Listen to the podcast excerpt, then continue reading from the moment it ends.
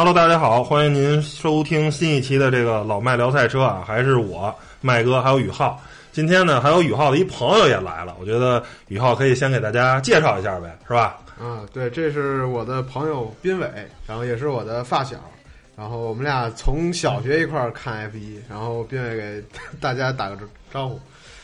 呃，大家好，呃，那我是宇浩的呃朋友。朋友也是同学嘛，然后这一次也是第一次来到这个节目，然后之前宇浩也是很多次邀请到我，然后但是确实因为一些原因没有没有时间过来录，然后这一次第一次希望能在这里跟大家好好聊一聊赛车。成有点紧张，我看出来了，有点羞涩，有点紧张。斌伟有点紧张啊，这第一次来这。慢慢就习惯了。我觉得可能是压力山大，因为是什么情况呢？因为大家听了这么多期啊，宇浩跟麦哥俩人都是这个迈凯伦的死忠，是吧？就是甭管迈凯伦开成什么样，反正还是支持迈凯伦。然后我们我们法拉利车迷，我们一直误以为斌伟是法拉利车迷，然后其实不是。对，反正就是这可能现在这个情况不是很那什么，因为我是一个就谁都行，就无所谓，也没有什么派系啊、品牌这种。啊，这个战队的这种情况，所以现在二打一，所以呃士气上有点弱势，没事啊，斌，你该该说出来说出来，不用怕他们，是吧？然后咱们还是回到这个这期的主题啊，因为我是作为一个这个 F 一的一个小白啊，原来看过几年，但是后来呢，呃，就没再看。所以当我现在这个二零一八赛季再拾回来的时候，其实发现这个 F 一的这个规则啊。跟我当时看的时候有很多的一个变化，就是我当时呃记忆中的好多东西现在都不太一样了。所以我们今天这个话题呢，就是聊聊这个 F 一的这个这个算是就这些年的一些变化，或者说您现在在看 F 一应该是从哪些地方看，或者说是您应该怎么看，怎么才能把这比赛看明白看懂？因为他这个比赛。呃，实话实说啊，跟其他的这个呃比赛还是相对来说比较高进阶的，不是说你上来就能看就能看明白。因为这个呃 F 一我这比赛，我觉得说简单也简单，简单呢就是你开车看谁开得快嘛，对吧？在那绕圈儿。但是说难的，其实如果只看到看谁开得快，我觉得这个就。是挺没意思的，而实际上这个比赛要承担的东西其实很复杂，所以呢，我觉得今天咱就是一个小白的普及节目，三位这个很懂的人呢，给我聊聊这个 F 一这比赛到底应该怎么看。对吧？我觉得首先先给大家说，这个 F 一这比赛现在基本上都每年什么时候开始？大概起始时间啊，截止时间，然后呢，每年有多少站？这个咱先知道你什么时候看这。这是咱给介绍一下，这濒伟呢，这是数据帝，这个数据非常在行，所以说呢，像这这种数据事儿，让他先说，哎，讲讲什么时候想看这比赛，什么时候有？对，比赛时间还有什么场次怎么安排的场次？哎，对对对对，来吧。呃，F 一的比赛呢是这样的，它一般的开赛日期一般都是每年的三月中旬，就是三月十几号或者二十号左右。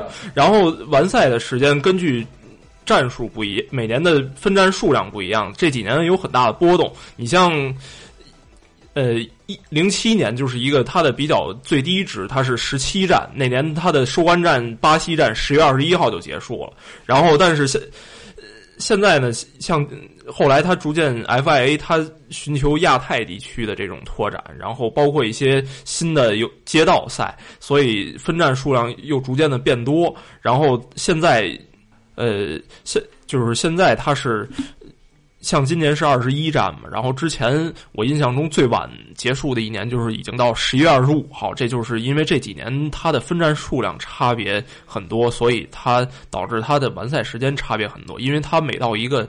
新的地区，他需要布置他的车房或者什么的，他经不不可能经常有连续两周的这种比赛，他对车队的物流和这个技师，包括车手都是一个很大的考验。所以这个完这个比赛的周期开始是一般都是三月中，但是结尾是依据具体每年的这个赛例的分站数而定的。嗯，行，这个先是把时间这事儿呢，咱闹明白了。第二个呢，我觉得看这个 F 一这个比赛呢，就核心呢，一是看车手，二是看车队，是吧？这个车手跟车队永远是 F 一这个比赛中啊不可分割的两部分啊。然后我觉得这个我有一个好奇啊，就是说我现在有钱，假如我是一个土豪我有我有，假如一百个亿，我想成立一个 F 一车队，那我怎么着，我这个车队就就可以参赛了？那二零一九年赛季，我这个汤姆车队啊，怀东车队能不能参赛啊？是吧？这个我想问一下，就是这个车队是以什么形式才能参加到比赛里头？那当然，车手我们知道可能要考一级一的驾照啊，拿到 F 一这个 FIA 认可的驾照才能参加比赛，是吧？但是车队这块儿呢，是我有钱我就能参加这个 F 一的这个比赛吗？我觉得这个咱可以再给大家介绍一下。刘浩说还是我说？您先说吧。嗯，我觉得反正我没仔细研究这事儿啊，但是因为我也没申请过车队，他 办自己车队啊，咱也没那么多钱。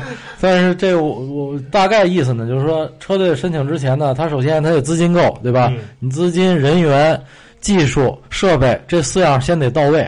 这样资金到位以后呢，然后他得他得，因为他生产的赛车不管怎样都要符合这个 FIA 的要求，就是技术规则。呃，什么叫 Formula One 呢？这个 Formula 实际上就是一个，呃，就是一个规则，就是说你得在规则范围内造赛车，不是乱造，是吧？所以呢，不是无限制开放的那种。哎哎，然后呢，他造出来这东西呢，符合 FIA 所有标准，还有就是说，呃，他他也要向 FIA 申请。申请能不能让他进来参赛？嗯，这个应该是提前一年，提前一年就要申请了，因为汽联有一些审核标准。因为像前年哈斯进来也就一年的时间就进来了。啊，对，这个就是哈斯有钱吗？我造不了车，我可以买现成的车嘛，对吧？但是汽联相信他肯定他会审核一些东西，一个是你车队财务能力，嗯啊，你的财务能力，还有就是别人玩一年就撤了，是这意思吧？对你有没有持续的？你签约不能跟跟赛会就签一年啊。嗯。他希望你长期至少能对玩几年的，三五年是吧？对他得看你有没有这能力。再一个就是你的设备和这个造出来的这这个赛车能不能达标，就是你有没有这技术能力，主要还是这方面。当然，就是还有一个就是当然还有一个性能的要求，就是像一零年的时候，他一下加入了三个车队，就是 Lotus，然后维珍还有。就是呃，俄罗斯维维珍，还有就还有就是 HRT 这三个车新车队。然后当时呢，就是因为他们这个车队可能就都是最开始新玩，就是新从加入这个 F 一这个比赛，然后所以当时为了说。不至于它的赛车性能太差，然后影响这个正赛的观赏性，包括这个连续性。它出台了一个一零七的这个线，就是你的赛车在排位赛第一节的圈速，如果比最快的速度百分之一百零七更慢，然后赛会有权利拒绝要求你参加正赛的。对，它这个主要是从安全性角度考虑，因为你如果你的赛车是 GP Two 级别的话，那么你在 F 一里面参赛。你可能会出现安全性，因为大大家速度差太多嘛，这就玩不到一块儿，玩不到一块儿。超慢车的时候也是一种，对对，而且超慢车的时候容易撞。一零年韦伯超那个科科瓦莱宁，就是因为那个车太慢了，刹车点提前了五十米，导致韦伯没反应过来，直接骑上。就是大哥，你怎么这儿就停了呀？是吧？我们一般他再再往前开两台踩刹车呢。对。哎，我觉得还有一个就是说，那现在我记得没记错是十个车队是吧？还是现在是十个？今年是十个，十个车队。那这个车队数有没有上限？你比如说，他那个发车格是这样啊，他不能低于十个车队啊，低于十个车队没法玩了。所以就没观赏性。场上的这个赛车太少啊，对，没有观赏性。那上限呢？你比如说，就现在这个比赛，你这突然来十五个车队，那这个三十辆赛车在这上面真的开吗？能转开，因为你看它发车格哈，实际上它那个起跑线上它是很多发车格的。嗯，我要是没记错，以前据说是，就说你只要不超二十六辆吧，二十六辆的十三个车队，那就呃，就是说，反正你不超十三个车队都不会有什么问题。啊，那现在就就是。历史上一般也就是十二个、十一个车队，就这样。最多的时候十二支啊，就是这样。反正也没有说到十五，说更多的时候。没有，没有，没有。啊，要真那样，我跟你说，FIA 就高兴坏了啊！有这么多土豪来玩这东西。对。那那个每个车队出两个车手，这个是是之前就这么着吗？还是他是我看好，反正我记得打我。记事儿以来就是这么规定的，这为什么？就是不为什么不能出三个？我土豪有，我土豪车队我出三个，我没钱我出一个。你除非车队不够，你车队比如说少于十支车队了，那如果实在拉不到第十支车队的话，汽联会想办法，干脆你们每支车队就三辆车啊，或者你有钱你就出仨，没钱呢你就出俩，对吧？那不行，你要是要是说都出仨，那都出仨。我记得以前在什么八呃七十年代有过三三支三个车的时候了。七十年代，六七十年代，我记得有过，特别特别有过。我没有印象，我没有印象说有过三支车队。呃，不是三个车三辆车，一个车队三个三三三辆车，我我没印象了。嗯，行，然后那。我这个也算看了两站比赛了吧，然后现在好像这个比赛分等于是呃三部分是吧？其实就是三天，第一天呢是这个练习赛啊，第二天呢不止三四天四天左右。四天。摩纳哥有一个特摩纳哥有一个特例，就是摩纳哥它因为当地的一些习俗或者说是什么，它的。第一第一段和第二段练习赛，它不在周五举行，它是在周四举行的，这也是一个错的特例。然后是等于是第一天是这个大多数情况都是练习赛，第二天呢是跑这个杆位，第三天是这个正赛，然后呢是五六日分别是这三天，基本上都是这个路子。那这个就是大家观赛的时候，刚才咱私下聊了，就是这个麦哥的意思呢，看这个。呃，练习赛呢就看第二第二个练习就行了。然后宇浩这边觉得练习赛根本就没必要看，没意义。我觉得这个，当然俩人都是有很长时间的看看这个比赛的经验，就是这是就各就各位这三个人，当然正赛咱肯定看。然后呢，这个排排这个杆位还有也是肯定是有时间也要看的。但是这个练习赛，二位你觉得就是出于什么？说有人说觉得要看，有人觉得不不看，这是。你你为什么不看宇浩？我先问。我先我先这么说呀，就是首先你没时间，你上班 是这意思吗？抛开这抛开这个抛开这个，首先很多你比如像中国像 C C A T V 五之前转播这个 F 一的时候排位呃练习赛，首先它都不转播，嗯，想看不太好看，不太是好看。嗯第二个是作为一个你要一般点的呃，就是只是爱好者的话，呃，练习赛的，就是关就是它的。你信息量没有那么大，就是很多人就是真正懂行的，就包括说车队本身，他从练习赛里他能收集出一些数据，或者说他对能通过练习赛的一些情况，他对正赛有些揣测。然后，如果对于可能兴趣很一般，甚至说专业知识不太丰富的来讲，他可能练习赛他就是看一个热闹，看看大家。他没有竞技性，嗯，而且练习赛吧，现在中国也你也找不到地方看了。说真的，找不到地方，没有转播。原来乐视是转播，现现在央视不转。现在腾讯可以，腾讯腾讯那是收费的，好像。哦，OK，收费的，就是免费就没有了。对，所以呢，练习赛呢，就是大家也可以上网，就是看一下成成绩就行了。主要就是练习赛二，我主要就是关注二练成绩。为什么呢？因为二练的时候，往往他的呃赛，他的那个。呃，赛场的那个呃，那叫什么呀？就是赛道的温度，赛道温度跟正赛更接近，是这意思吗？跟排位赛是比较接近的，跟排位赛和正赛的温度是比较接近的。一般来说，FP Two 一般来说就是二练，它是为了排位赛做准备。嗯啊，所以二练的圈速能对排位赛有呃，就是你大概就能看出排位赛能能什么什么一个形式了。嗯啊，因为场地的温度也差不多。行，然后咱说这个排位赛啊，因为我当年看那个排位赛是就是直接就是看就看谁快，最后得一成绩。现在我一看，哟，不一样了，还分这个 Q 一、Q 二、Q 三，等于还三节是吧？然后这个搞搞出来的这个，这个好像是是这是从哪年开始有的？因为我记得我零二年、零三年看的好像没这个 Q 几级的那个那个时候是吧？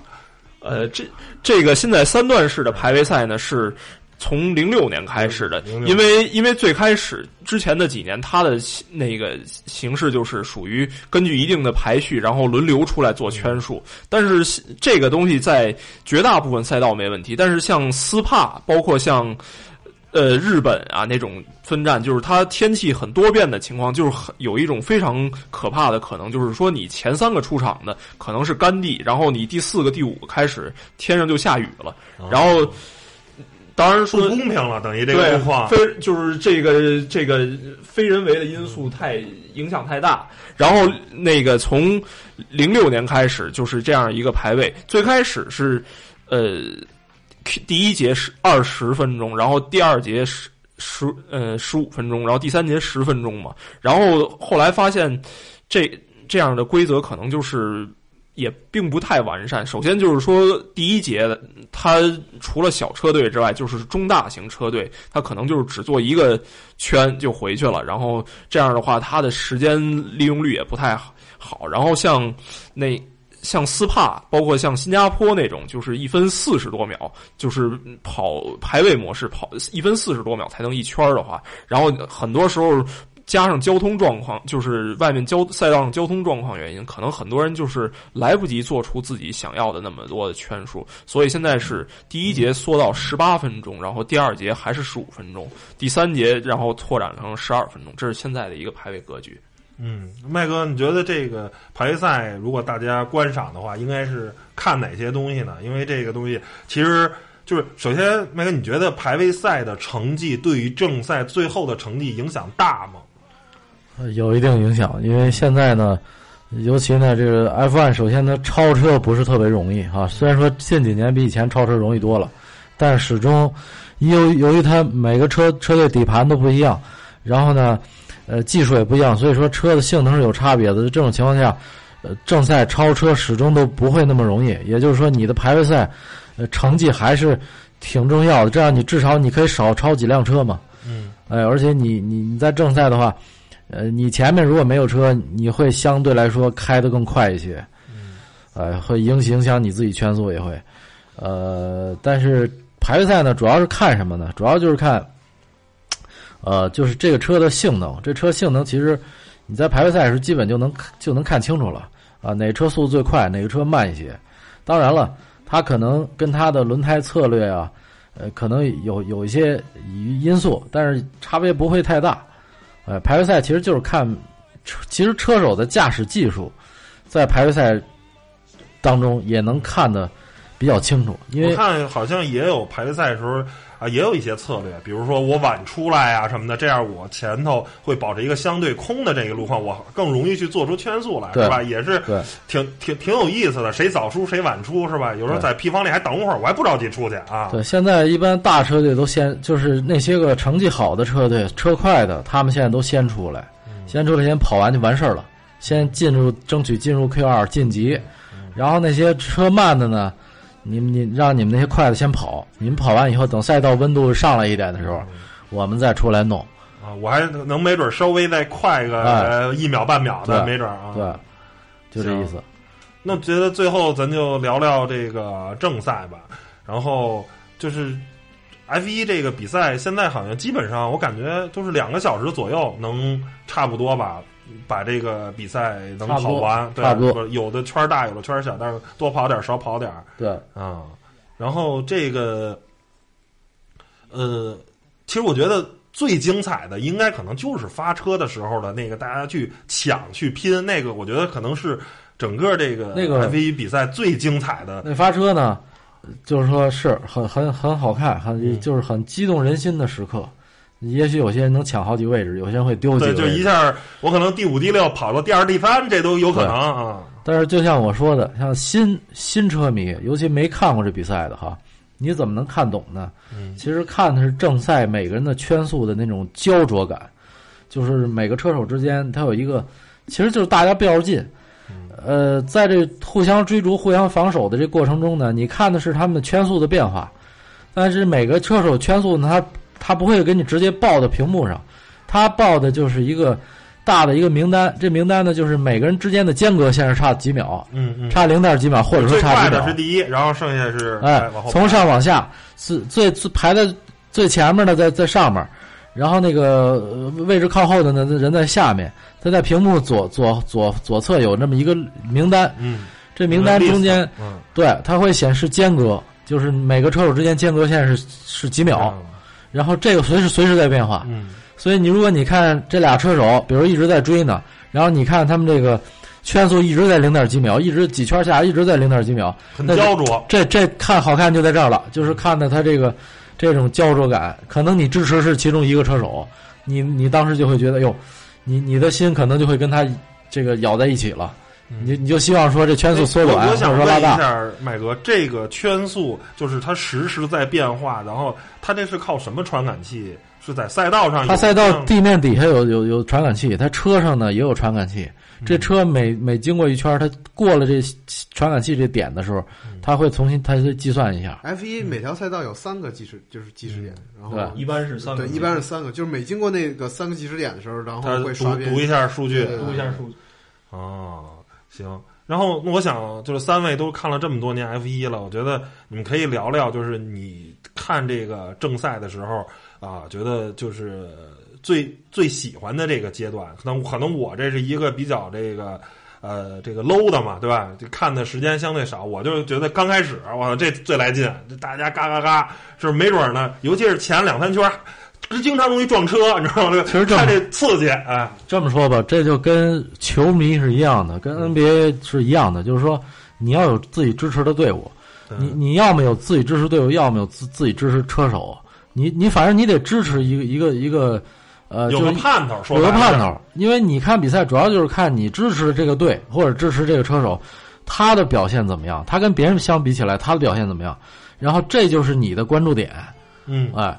你主要就是关注这个，然后他可能成绩不好，你会跟着他一起沮丧；他要成绩好了，可能你也你也会觉得哎很很高兴。这个跟看球的那种心态是完全一样的。嗯，于浩，你说说，你看正赛的时候，一般都是哪个阶段或者哪个你觉得是最吸引你的？其实大家可以关注一下，就是你比如说一般呃，现就是尤其像近两年 F 一分呃这个比赛之间分为第一个 Sting 或第二个 Sting 或者什么。它会分为几个赛，就是比赛的一个节奏。就第一个比赛节奏就是进站的时候，然后你可以关注一下进站前后的这个变化。就是有些车队会有一些呃策略呀，然后去怎么着去跟对，而且还有安全车这种。对对对，这些突发情况呃突发突发状况可以关注一下这个，这也很有意思。就是它不光是一个斗斗车技的一个，他还有。斗整个车队的脑子的这个这个力，甚甚至是运气问题。对对对，F 一是运运气很成问题。嗯，成。然后我现在有几个问题，当然有的是这个听友问的，有的是我自己的问题。咱先呃回答一个听友上期留的这个问题啊，就是说能不能说说 F 一这个叫 Pay Driver，就是所谓的这个叫。中文应该翻译叫付费车手吧，应该是实际就是给车队一部分钱，然后我们这个其实可能能力差点，但是你也帮忙，呃，给算算是疏通疏通，然后我们也跟着一块儿开玩儿是吧？这是这个首先是为什么会有这种情况？斌伟，斌伟给说，就为什么我我我当车手，我还得花钱我才能当车手？这个在其他比赛中就很神奇啊啊！自己不赚钱还花钱。呃，其实这个付费车手，他不是说纸面上这个意思，说我我一年我给你多少，说几百万甚至上千万，是主要是当然说是你能吸引来一个一些赞助商，就比如像以前委内瑞拉有一车手叫马尔多纳多，他背后的那个赞助商就是马石油嘛，当然这个资金实力就很雄厚。当然具体这点是为什么呢？就是 F 一它这个作为最顶尖的赛车运动，它一年的。消耗成本非常大，像现在，像法拉利、梅赛德斯这种顶级车队，它一年光纸面上纸面上报出来的这种运营的各项成本，包括研发投入，然后你这个出行的这种物流之类的，一年下来就是四亿欧元以上。就包括即使你像这种小的车队，它可能一年都不去。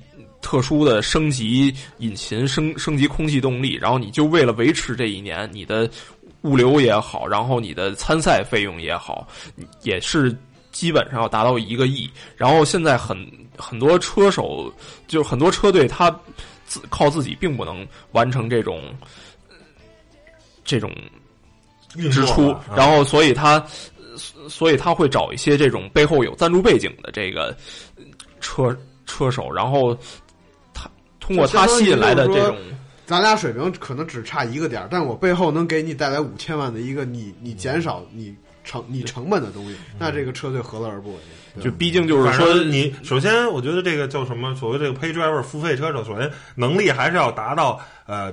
比较高的水平，哎，对对，然后呢，是不是这个主要这个 pay driver 也是在相对来说财务状况差一点的车队？比如这个车队相对来说屌丝一点、穷一点，他又需要钱。如果顶级车队他需要吗？就是我要拿冠军的这个 pay driver 可能是他一圈就慢一秒的话就拿不了冠军了，对吧？我这就很明显干不过人家嘛，对吧？是不是？这是这意思，就是说，你像三大车队现在最有钱的这三支车队。奔驰、法拉利、红牛都没有，人家是不需要付费车手的。你给多少钱，我们也不要。我得，我得，你就是自己最大的赞助商。对，我得，我恨不得一年我得给人开出一两千万这美元的这个最典最典今年最典型一车队啊，就是威廉姆斯威廉姆斯车队，他现在很缺钱，这支老牌劲旅以前曾经是很强，但是经过这么多年的沉沦，反正就不太行了啊。现在预算比较少，所以他需要很多赞助商，需要很多钱。呃，他们有好的技术，有好的技术总监，有帕有帕迪洛维，有好技术总监，但是他现在车队缺研发费用，那这漏洞怎么怎么办呢？他不要好车手，好车手你还得给人好车手高工资。这个你还得倒扔钱，一进一出，这钱就差了，都不知道多少钱了。对啊，所以他呢，就是说，我就要俩年轻的，没经验的还便宜，特别便宜，还能给我钱。然后你你车手还能给我送钱来，你后边有赞助商给推钱进来，所以这对于威廉姆斯这种车队来说，哎，这就划算。包括当年马清华进入 F 一试车手也是中国后。也许短期咱们看他这策略是有问题，但是其实是没问题的，因为他一旦钱到位以后，他的车一旦研发好了以后，那么这俩车手表现好，你留下；表现不好，你滚。我马上花钱请好车手。对对对，实际上就是就是你你你出成绩很重要，但是你首先你要确定自己留在就是能留在这个比赛里。然后当然当然说说到这个问题，就是提的就是咱们。威廉姆斯，刚才麦哥说到这个车队，尽尽管说这几年成绩永远远远不如辉煌的时候那个出色，但是说这个车队他从七七年成立吧，但是他他也是一种非常值得尊敬的一种坚持在里面，就包括他的那个。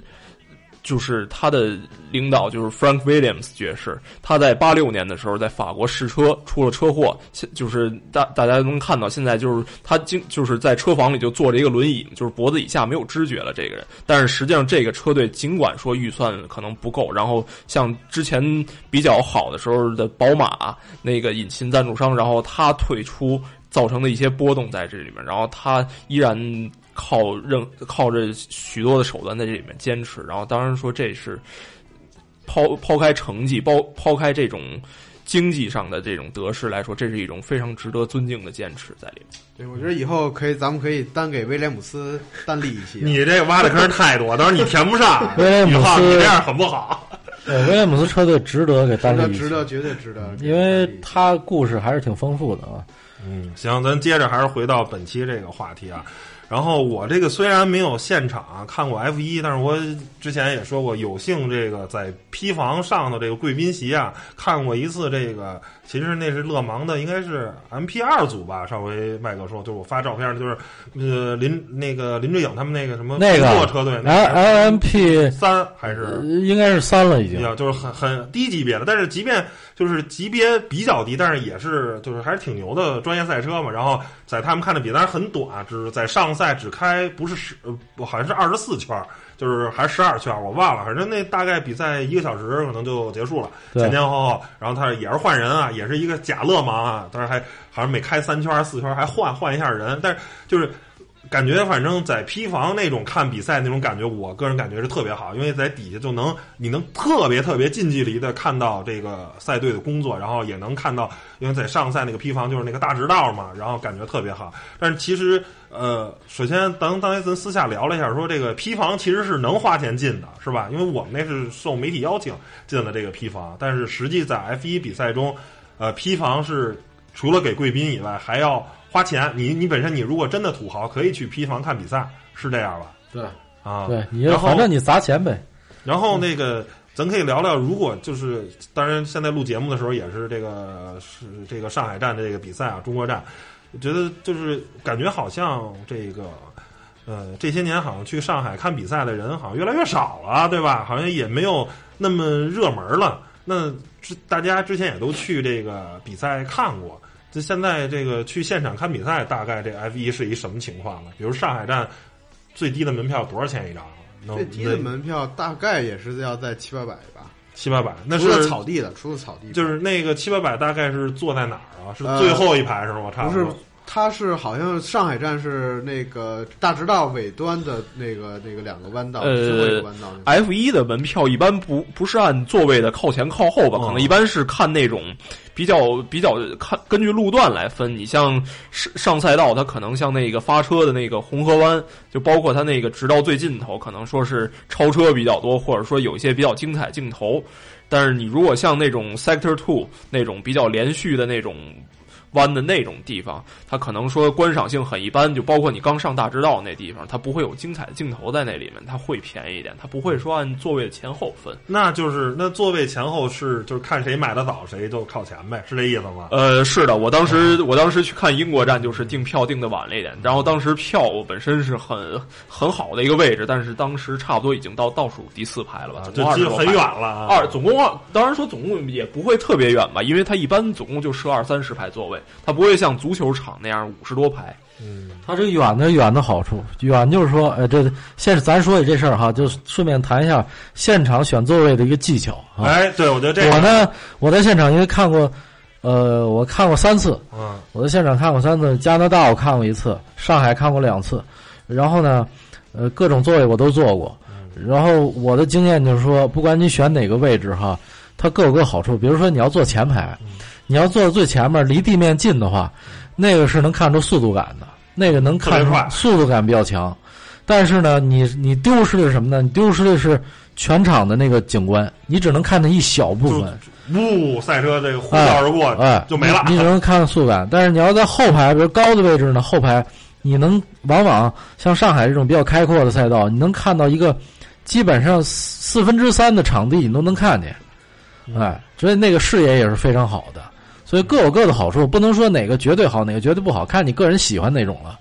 呃，还有就是说，像赛段，赛段的话，呃，尽量找那种怎么说呢？就是说能多看几个，就多看几个面的吧。比如说，即使你坐的位置低的话，也尽量视野比较开开阔，能看得远一点的那种，那种位置比较好一些。哎，我是觉得那种位置好一些，就那个低速弯的票价一般来说比较便宜，因为没有什么没有什么看，没有观赏性可言呗。对对，就是就听个发动机的声儿就。啊，草地票也值啊，三百块钱一张票，对吧？你也也感受一下这个周末晒晒太阳，而且好像中国票、学生票八十块钱一张就就更便宜了。对，其实现场我觉得观众还是有的。我我我我去年我前年去看了一场，我感觉就是说，呃，观众人数并没有。明显减少，没有感觉到人数减少，但是只是觉得吧，怎么说呢？呃，就是排位赛，尤其排位赛练习赛，人数是不如不如那些前些年了。因为主要是原因就是说，是因为这个车的引擎，我觉得这引擎还是挺重要的，就是没有声音了。你声音一小了以后，你现场的震撼力远远远远不如以前了，就是就是给人的那种冲击力。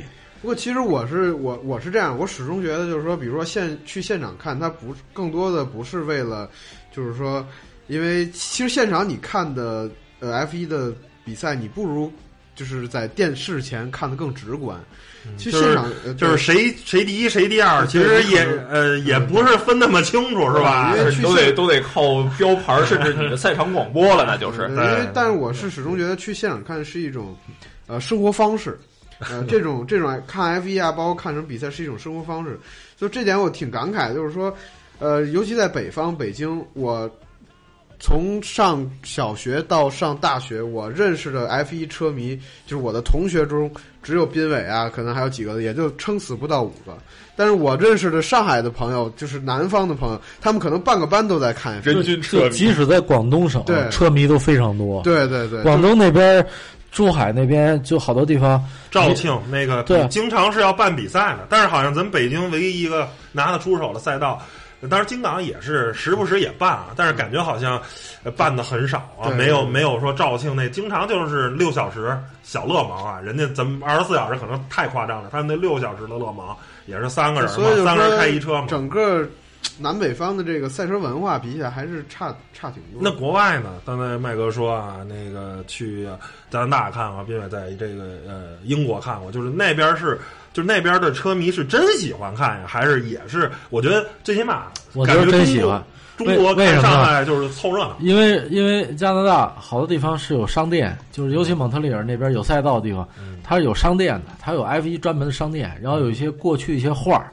包括一些个油彩画画的旧的那种赛车，还有赛车轮胎、方向盘、头盔、手套这这配套东西哈，都有的卖。然后各种杂志，你去各种的杂志商店，里面有大量 F 一的杂志，哎，就是这它是它这么一个文化圈子，人家搞得也早，这个中国还需要时间。对。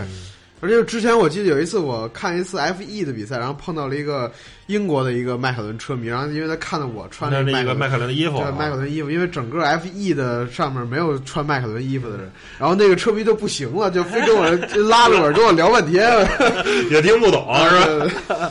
当当然说这个中国确实一直没有出过非常顶尖的车手，也是一个原因吧。因为我当时我我看了去年的去现场看了英英国站，然后。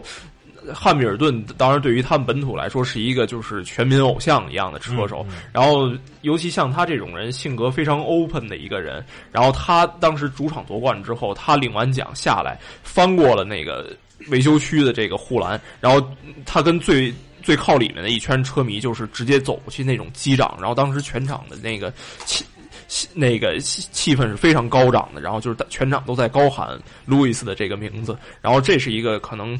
这个是你对于至少对于他们来说是一种电视前绝对不能感受到的事情吧。当然说不同国家的这个赛车文化和这个职业进度是不一样的。这这个我觉得就像 Mike Michael 之前说的，你还是要有一个对，就是你喜欢的对象，然后你去要跟随着他，然后这个运动才能给你带来一些快乐吧，对吧？对但是我觉得现在可以展望一下啊，又得说到我最喜欢那个自主品牌，吉利了。你看现在吉利干了这几个事儿啊，首先它现在是奔驰最大的股东，嗯，对吧？第二个呢，他把这个东南亚这宝腾给收了，宝腾拿着谁呢？宝腾拿着莲花的全部股份，对吧？但是马来西亚它那个莲花的股份跟那个莲花车队不是一个车队，不是？那你最起码你有莲花的这个品牌啊，我觉得就是。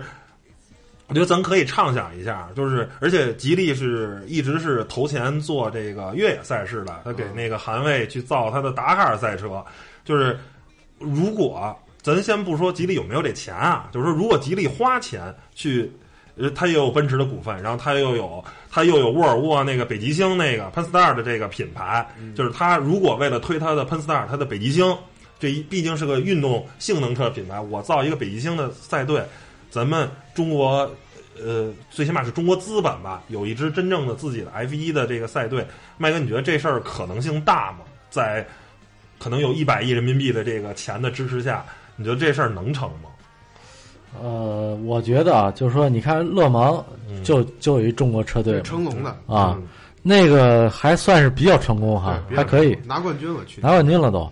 所以我觉得中国，你要说弄一 F 一车队呢，不是不可以，就是只要钱不断的往里砸，对，但是你得有持做好持续砸钱、持续扔钱、烧钱那种心理准备。对，而且你的技术人员呢，你肯定得大量从英国找，你肯定得买一个现成的啊，买一个现成的车队、现成的团队，设包括设备、包括技术人员，因为欠缺经验嘛。咱说这些东西都得买现成的。但是你要中国车队，其实说白了就是个冠名赞助商，就是就像 F E 的那个 F E 前年冠军那个理想啊，未来说白了这车队是是中国车队，但实际上里边的人所有所有的一切，呃百分之九十的员工是外籍员工，就百分之十的可能是中国人。对中国只是作为出资方，嗯反正我高兴嘛，我对这这是可以搞的，这可以搞。那哎，那个那个印度力量，这个是就是也是用的很难受呗。其实就是为了为了这个品牌做一下呗。就是本身他这个这个这个赛队的往下维持，是不是也是很难呀？他这个成绩这么差，呃，他的成绩当然说主要是因为他这个。他的这个车队里就是负责人 VJ，他去年惹上了一些官司，然后所以所以他这个包括他底下这个翠鸟航空，可能这个资金方面出了一些问题，所以今年包括到现在，前两天说就是他今年应该交的这个报名费，他没有没有凑齐，甚至甚至在提出说要预支这个转播分红，然后我先把这个窟窿补上，然后但是实际上说这个这个车队，当然说之前几年运作的不错。不过有一点就是，呃，你当然钱是很重要，但是你还是需要掌握一个核心的技术，就是其实包括说引擎什么的，像像红牛，其实我觉得现在它这两年能稳定的保持在前三，但是他很少能成为一个说车队冠军、车手冠军的竞争者，主要可能就是说他不像法拉利和奔驰，他自己这个引擎有自己的这种核心技术，然后他现在雷诺他自己有自己的厂队了，他不会像以前一样说当像自己的亲人一样对你的那种感觉，然后他去买一些贴牌的引擎，然后你的赛车尽管空力很很好，然后你的车手不差，甚至包括说你的这个研发实力很雄厚，但是说你离成为真正的冠军。还是有距离的，所以就是说，一个车队钱够的话，你入行这些东西，可能你从长线都要考虑，因为你一般入行的，没有人说真的只一开始就打算只玩两年就跑，嗯，是这样的。对，现在主要这几年这规则吧，也是闹的，就是引非常偏重引擎，谁的引擎有优势，谁就占了很大的便宜。这在以前 F 一整个历史上是从来没有过这样的时期，这也就是近几年开始的。对，你看，主要是不是因为受这个一年就三台引擎的这个？不是不是，从二零一五年开始的，就是这混，自从引进了混动，一四年吧，应该是一四啊一四年一四年混动引擎进来以后，就开始引擎就变得特别重要了，就是已经超过空气动力学从和其他的这些方面。从一九五零五零年到。二零一三年就这么长历史时期里，一直都是空气动力学占主导。那时候你很少有车队说因为引擎一般，然后成绩这车整个性能上不去，或者说怎么样，不不可能的。那时候谁的空气动力学好，谁的车一定是最快的。但现在不是了，现在是谁家引擎好。谁马力大，真的很占便宜。对，像那个一四，就是刚才提到一四年是头一年是一点六涡轮增压，然后加这个 E R S 这个动能回收系统这种混混动的这种装置之后，像威廉姆斯就是之前提到他成成绩很一般，车手很一般，然后他也缺钱，但是他那一年他唯一一件事情就是他选对了这个。引擎供应商，他那年转用了奔驰的引擎，所以他那年甚至好像达到了车队第四嘛。就是这个是，这就是现就是一挺可笑的事儿。作为老车迷来讲，我觉得非常非常荒唐的事情，就是这个车哪儿都不行，就是对，但是因为跟对了大哥，大哥行我就行。对，那一年他在那种需要需要考验空气动力学的那种赛道，就比如像。蒙扎什么斯帕？呃，蒙扎可能不是重点，像像那种，包括像新加坡，就包括像铃鹿那种赛道，它有那种比较难有难度的弯来讲，它的表现非常差，但是它就靠引擎的这种蛮力的输出，然后它那一年，像今年印度力量，只要在巴林这直道够长，我就够给劲，是不是？然后直道够短，我就尾了。嗯嗯，这我反正也是就两种赛道吧，像基本上一个是专业赛道，第第二个就是拿这个其实街道改。改出来，其实一直就是说吧，就是生产引擎的成本远远低于这个研发引擎成本，所以现在这混动引擎这种规则呢，就是造成车队的研发费用在成本在这个引擎上面花花销非常大，所以呢，这个而且造成这种就是不平衡，车队之间这种不平衡，那么所以说在二零二一年开始又要进行一波新的规则改革了，然后呢，那个时候引擎就会变得。相对来说没这么重要。相对来说，不要让它比重占的这么重。那时候就是二零二一年开始要重新调整成就是就是空气动力学和引擎都比较平衡的这么一个状态，而不是现在这种就比较纯拼引擎。对，比较偏偏向引擎。啊。行，我觉得挺聊的挺好。然后洋洋洒洒现在也聊了四十多分钟了。然后比赛呢，这个排位赛应该 还有五分钟就开始了，我们得看这个排位赛去了。然后希望通过这一期节目呢吧。呃，刚开始大家说了一些这个最基础的看 F 一的一些知识啊，然后可能您听了这个节目呢，如果您喜欢看 F 一，当然可能就是啊哈哈一笑；如果您不喜欢看，也希望您通过这期节目对 F 一产生一些兴趣，然后转而去啊每周去看一下这个 F 一的这个比赛。然后后面呢，当然聊了一些我们中国品牌有没有可能有 F 一车队啊，包括这个 F 一的一些新政，我觉得还是聊得挺好。那也谢谢咱们这个。啊，三位嘉宾也谢谢咱们听友来听我们这期节目。那这期节目就先到这儿，谢谢大家收听吧，拜拜拜拜，哎，拜拜拜拜。